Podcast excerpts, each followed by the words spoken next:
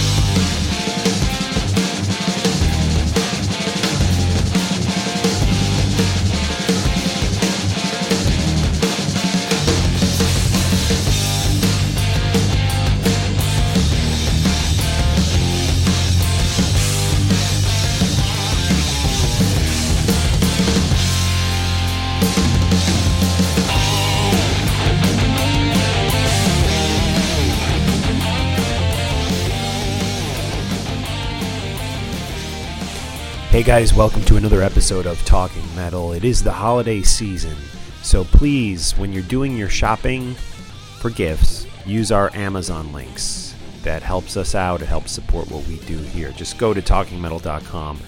Before you go to Amazon and link over to Amazon through us, we get a little kickback on that. We're also happy to accept PayPal donations. You guys were great last uh, holiday season with the PayPal donations. If you feel like making a donation to support what we do here, uh, do it. There's a PayPal tab on talkingmetal.com. Today we have the one and only Joe Stump. You can check him out online, joestump.com. He's got a new record out he's going to tell us all about. Uh, and uh, this guy is a teacher at the school where John and I, John Ostronomy, aka John Ostrowski, and I went to school and, and actually met. We first met at Berklee a long time ago, shortly before, a little before Joe Stump was teaching there, a little after he was a student there.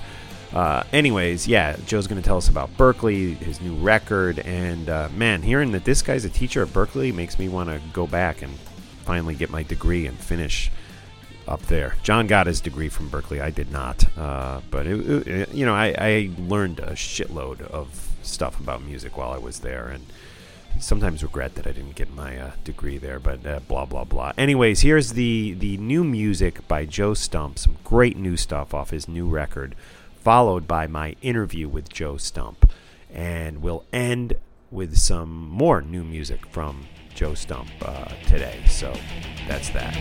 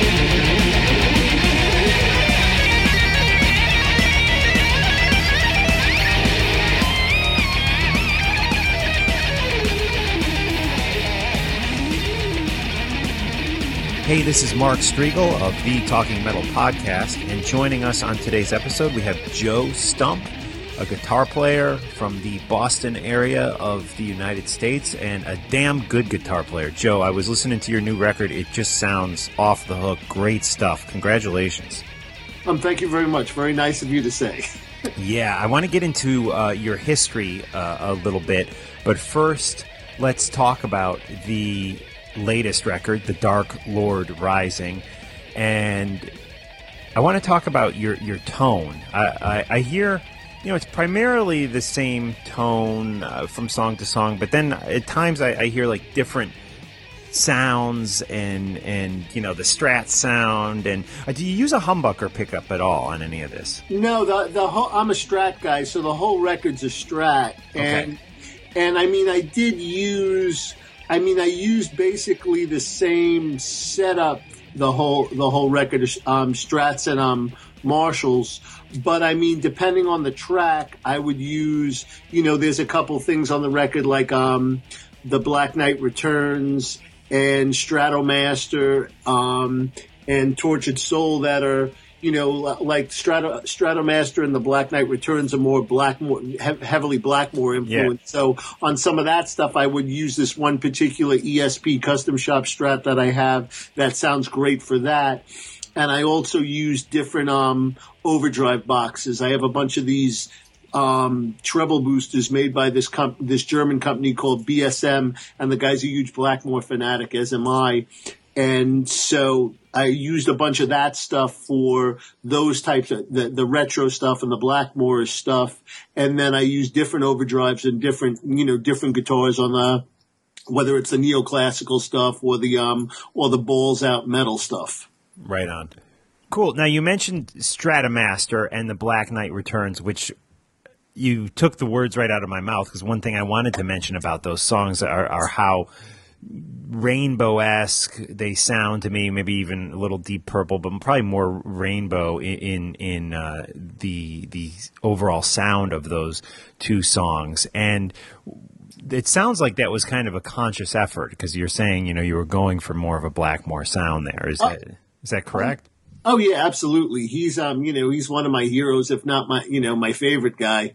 Um, so so you know, the tracks are um unabashedly heavily influenced by him. So so I kind of matched up, you know, ha- had that type of tone and also that type of approach. While there's while there's some more technical play and more shredding than you know than you'd you'd hear in an in an older Rainbow tune. Um, Right. it's the the spirit and essence of you know, his vibe is kind of captured on the track, or at least I hope it is. Absolutely. No, it is without question. It definitely is. Um, and again, the amp sound. Are these are vintage Marshalls that you're using? Um, on this record, I used, um, I have, I have many, many Marshalls. I have a, you know, like, like a whole bunch of vintage Marshalls. Um, you know, some early seventies, seventies one and some later seventies ones, fifties and hundreds. But on this record, I used the, the, um, the Yngwie Malmsteen, uh, the YJM 100, which is the Yngwie Malmsteen signature Marshall. and the grit, which is one of the best sounding, if not the best sounding Marshall I've ever heard. It's like if you took everything great about an old Marshall, but made it more high fidelity. Ah, okay, cool, cool. And so, so those Yngwie signature model Marshalls, how are the price? Like, is it is that a grossly expensive amp? What is that? Is that something the average folk can uh, afford? Well, I, I bought it when it, I bought it like fairly close to when it came out. And, you know, I think I paid like maybe 1800 or something for it, Right. which is a little more than you would pay for, you know, but, you know, any of the kind of limited edition stuff Marshall makes, whether it was the Zakk Wylde head or the Kerry King or, you know, various types of, you know, special edition stuff that they only make, you know, manufacture X amount of. Though I think those are a little bit more, but not like insanely, you know, overpriced. But now since since that they only made a certain amount, I would imagine they're probably going for more money at this point, you know. Right. But um but the great thing about that amp is the fact that it's got a 50 watt 100 watt switch and it's not just a power thing it sounds distinct the, the difference between a 100 watt marshall and a 50 watt marshall is extremely distinct you know what i mean like, like say like gary moore's early, you know, hard rock metal records like Corridors of Power and Victims of the Future. That's a quintessential, you know, Strat 100 watt Marshall sound where, you know, where you think of a 50 watt Marshall, you think of the Rising Force Yngwie record, you think of Michael Schenker, you know, or I do anyway, you Yeah. know, so that's the cool thing is I would use different drive boxes as well as, um, you know, um, as well as like the 50 watt or 100 watt setting depending on the track. That's interesting that the different wattages get such a, a different sound. Like a guy like Randy Rhoads on those first two Ozzy records, what what wattage do you think that that amp is? That's a, that's a hundred. That's a hundred. Okay. Okay. Yeah. Yeah, very interesting. Um, cool. So let's talk a little bit more about the the record, some of the songs. Neoclassical Shred Fest, uh, number four is uh, an interesting one. Can you talk a little bit about the the title of that? Where does it, the number four actually come from? Um, I think on one of my older records, I had a tune called Ritchie Blackmore's Neoclassical Shred Fest number two. Um, you know, and this is on a record back in like 1996. Right. Um, and then, and then I did, I did a book, re- you know, it came out, I want to say a couple of years ago, um, or, or a year and a half, um, I guess in, yeah, something like that, you know, I think in 2014 it came out, Okay. you know, April of 2014 it came out, Joe Stump's Metal Guitars Chop Shop, and, uh, and there was a neoclassical Shredfest number three in it, which was like an etude in the book that came with a backing track and a transcription and all that. So it was just kind of like, it, it, there's no just, you know, uh, deep meaning or anything like that. It was just like a term that I had, had used for like some of my etudes and it, I figured it fit the track well. So, okay, you know, I'll use that. Right on. Now, concerto number two in B flat minor. Now, is that an original? Because I mean, it sounds like it's a Bach piece or something, but is that an original? Yeah, or is so it, that's just an original thing, and I come up with like concerto number two. You know, I come up with some pretentious title, even though it's technically um, an actual concerto as far as the form of it and all that kind of stuff. But it's like a heavily classically influenced piece, and um, and then you know, I have the all the melodic parts all in harmony, and then um, and then the keyboards are doing the heavy duty orchestral thing. So it came out um came out very nice. Cool. Now, Dark Lord, the the album title, Dark Lord, and, and one of the songs, of course, Dark Dark Lord's. How do you pronounce that word? Allegro. The Dark, the Dark Lord's Allegro, yes. Uh, the Dark Lord's Allegro.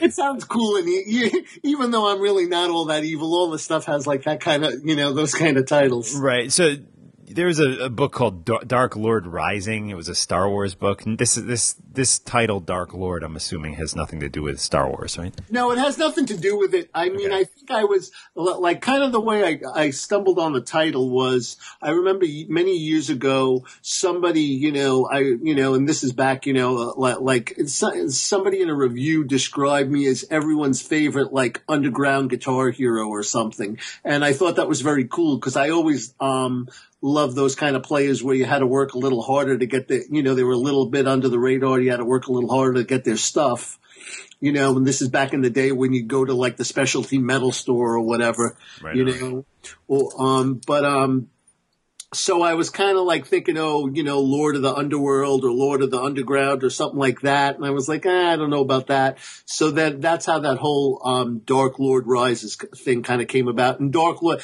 cause, cause, you know, people refer to me as the Shred Lord, you know. Right. So, um, so, uh, uh, it's not like I deemed myself that, you know. Um, but, uh, so, so I figured Dark Lord sounds much cooler than Shred Lord. So, you know, hey, let's go with it. Right on, right on. Cool. Now, the song you mentioned earlier, which is just a great track, by the way, "The Black Knight Returns."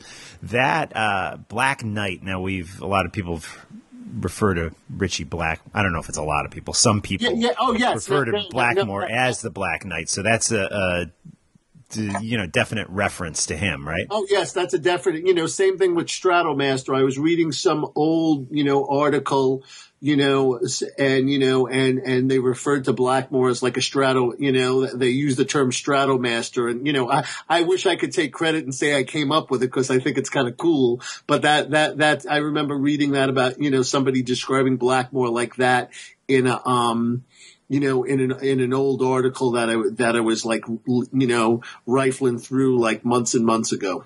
Right on. Cool. And another track that has piqued my interest because it obviously sounds like it has numerous different guitar players on it is the bonus track Brothers in Shred. Who's who's playing on this with you? Oh, um, Dean Cassioni, who's um, a friend of mine.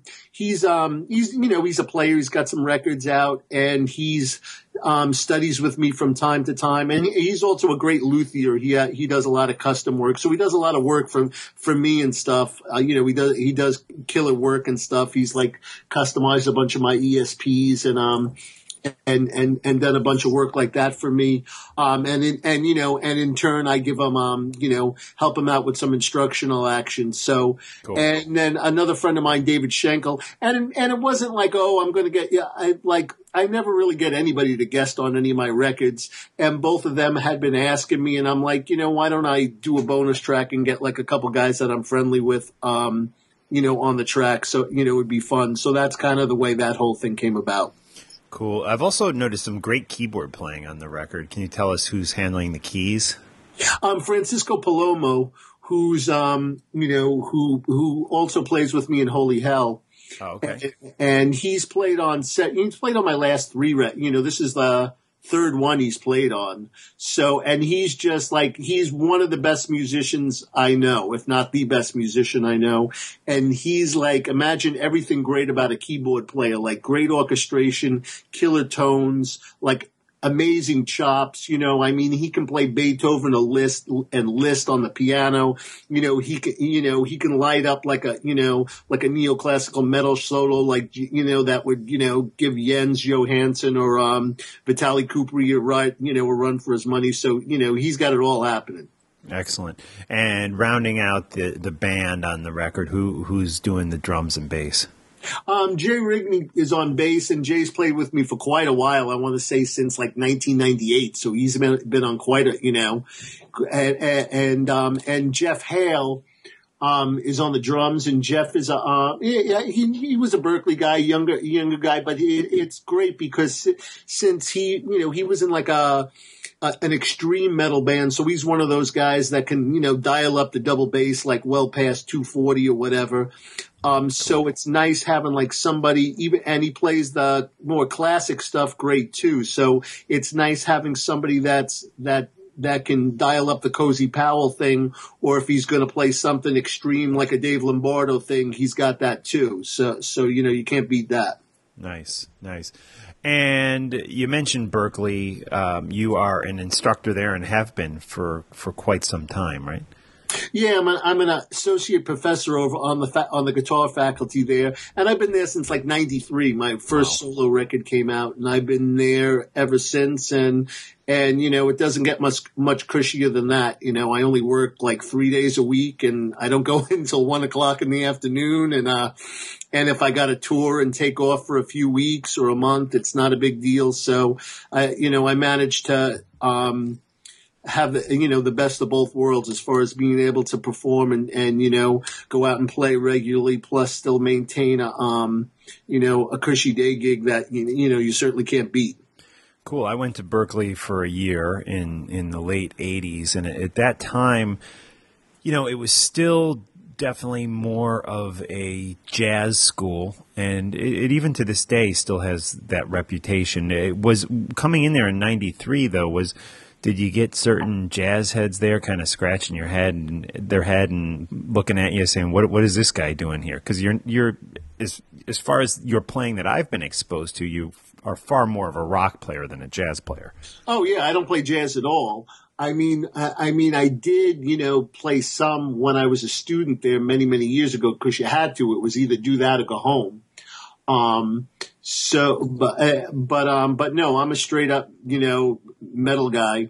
And, you know, they brought me in because they needed somebody in my area of expertise. But the, the guitar faculty is extremely diverse. Like a, you name the style of music, whether it's classical or finger style or blues or fusion or more modern jazz or older school like Joe Pass, Wes Montgomery stuff or, you know, straight up classic rock players. I mean, they, they've country, they've got like everything and everybody. I mean, I think there's over 70 members of the guitar faculty and wow. maybe anywhere, maybe somewhere around 1200 guitar students.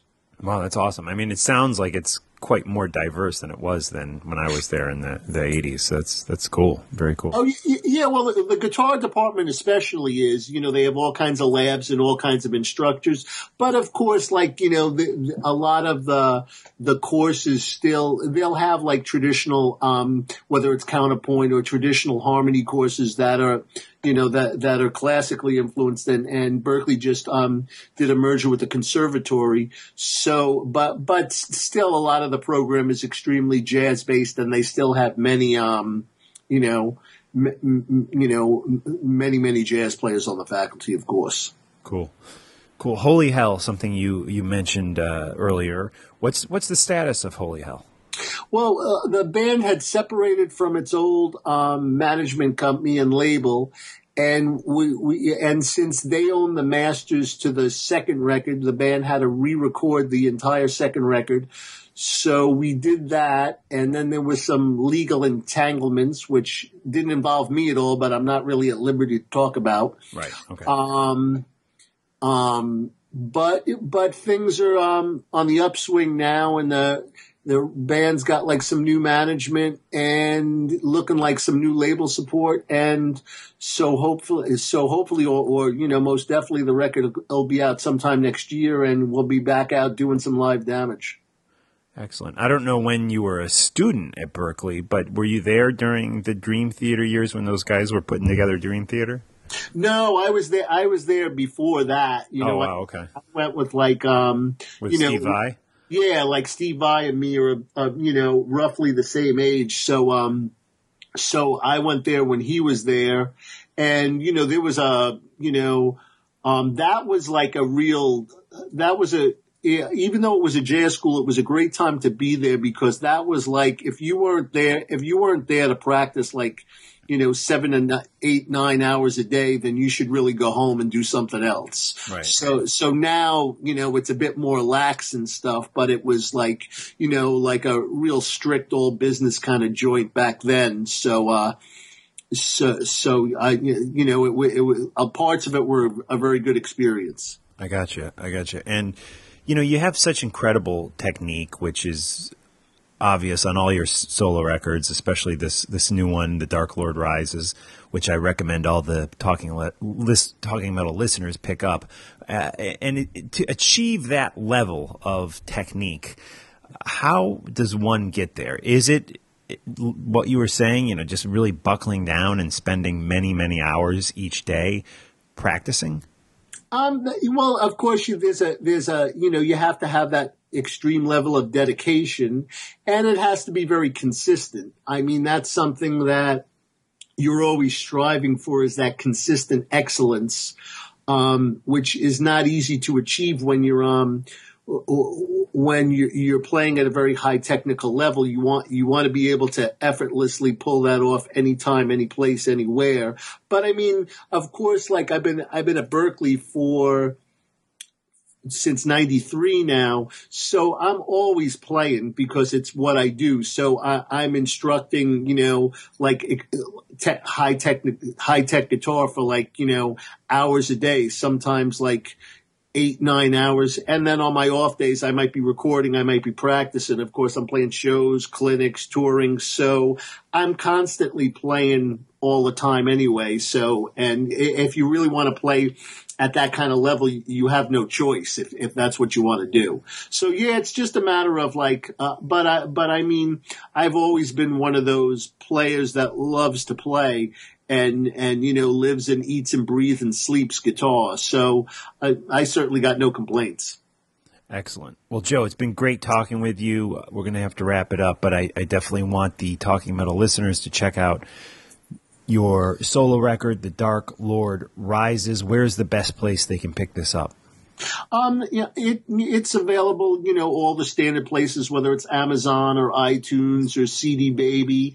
And, you know, on, um, it's on Spotify too, I noticed. And, and of course on the Spotify, it's, it's everywhere that, you know, that everything else is. So it's very easily accessible and so you know so certainly easy to get. And if you if you love guitar you know it's a guitar orgy so i'm sure you'd enjoy it. Right right on. Yeah it sounds great. And the production sounds really full too. Do, do you uh have any certain recording style tricks that that give it that big sound? No, I mean, I just kind of like we we had like me and Francisco mixed the record, um, in addition to playing on it, and I had like a good idea of like what I wanted, um, like template wise, and then we also had two different templates as far as the guitar tone goes. One for the more retro Blackmore stuff, and one for the more um, balls out metal stuff and neoclassical stuff. So so that was you know kind of you know put together by us so but not nothing uh you know completely old school you know j- just marshalls and strats and 57s and you know and my hands. Right on right on. Great stuff. Joe thank you for speaking with us today. Right now we're going to get into some music off the dark lord rises album. This is Straddle What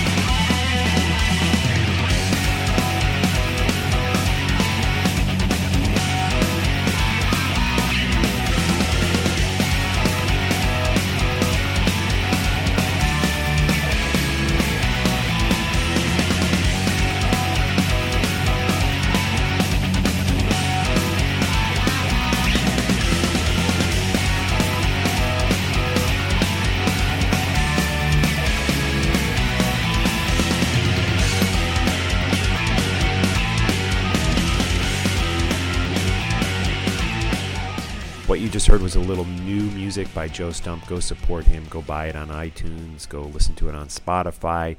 Go check out his website and let him know that you heard his interview on Talking Metal.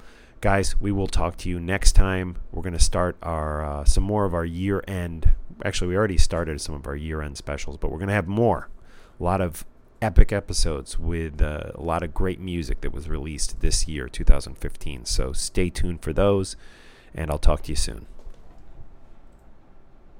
One, two, three, four. Those are numbers.